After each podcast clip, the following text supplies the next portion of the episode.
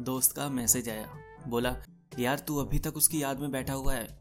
ऐसे में move on कैसे करेगा फिर? थोड़ा बाहर बाहर निकल, लोगों से मिल बात बात कर।